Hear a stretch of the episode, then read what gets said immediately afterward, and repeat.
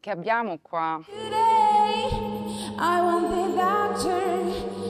E io paradossalmente ero proprio consapevole, parlavo al pubblico come se avessi un'esperienza decennale di, di vocalist. C'è una cosa che so veramente fare è ballare. Era il momento in cui avrei voluto che tutti si alzassero a ballare, quindi ho cercato di motivarli. Io oggi.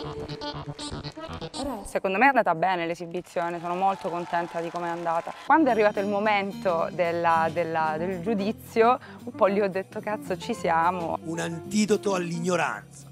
ha esagerato secondo me. Eh, mi piacerebbe ascoltare ancora qualcosa. Vorrei detto sentirti ce l'ho.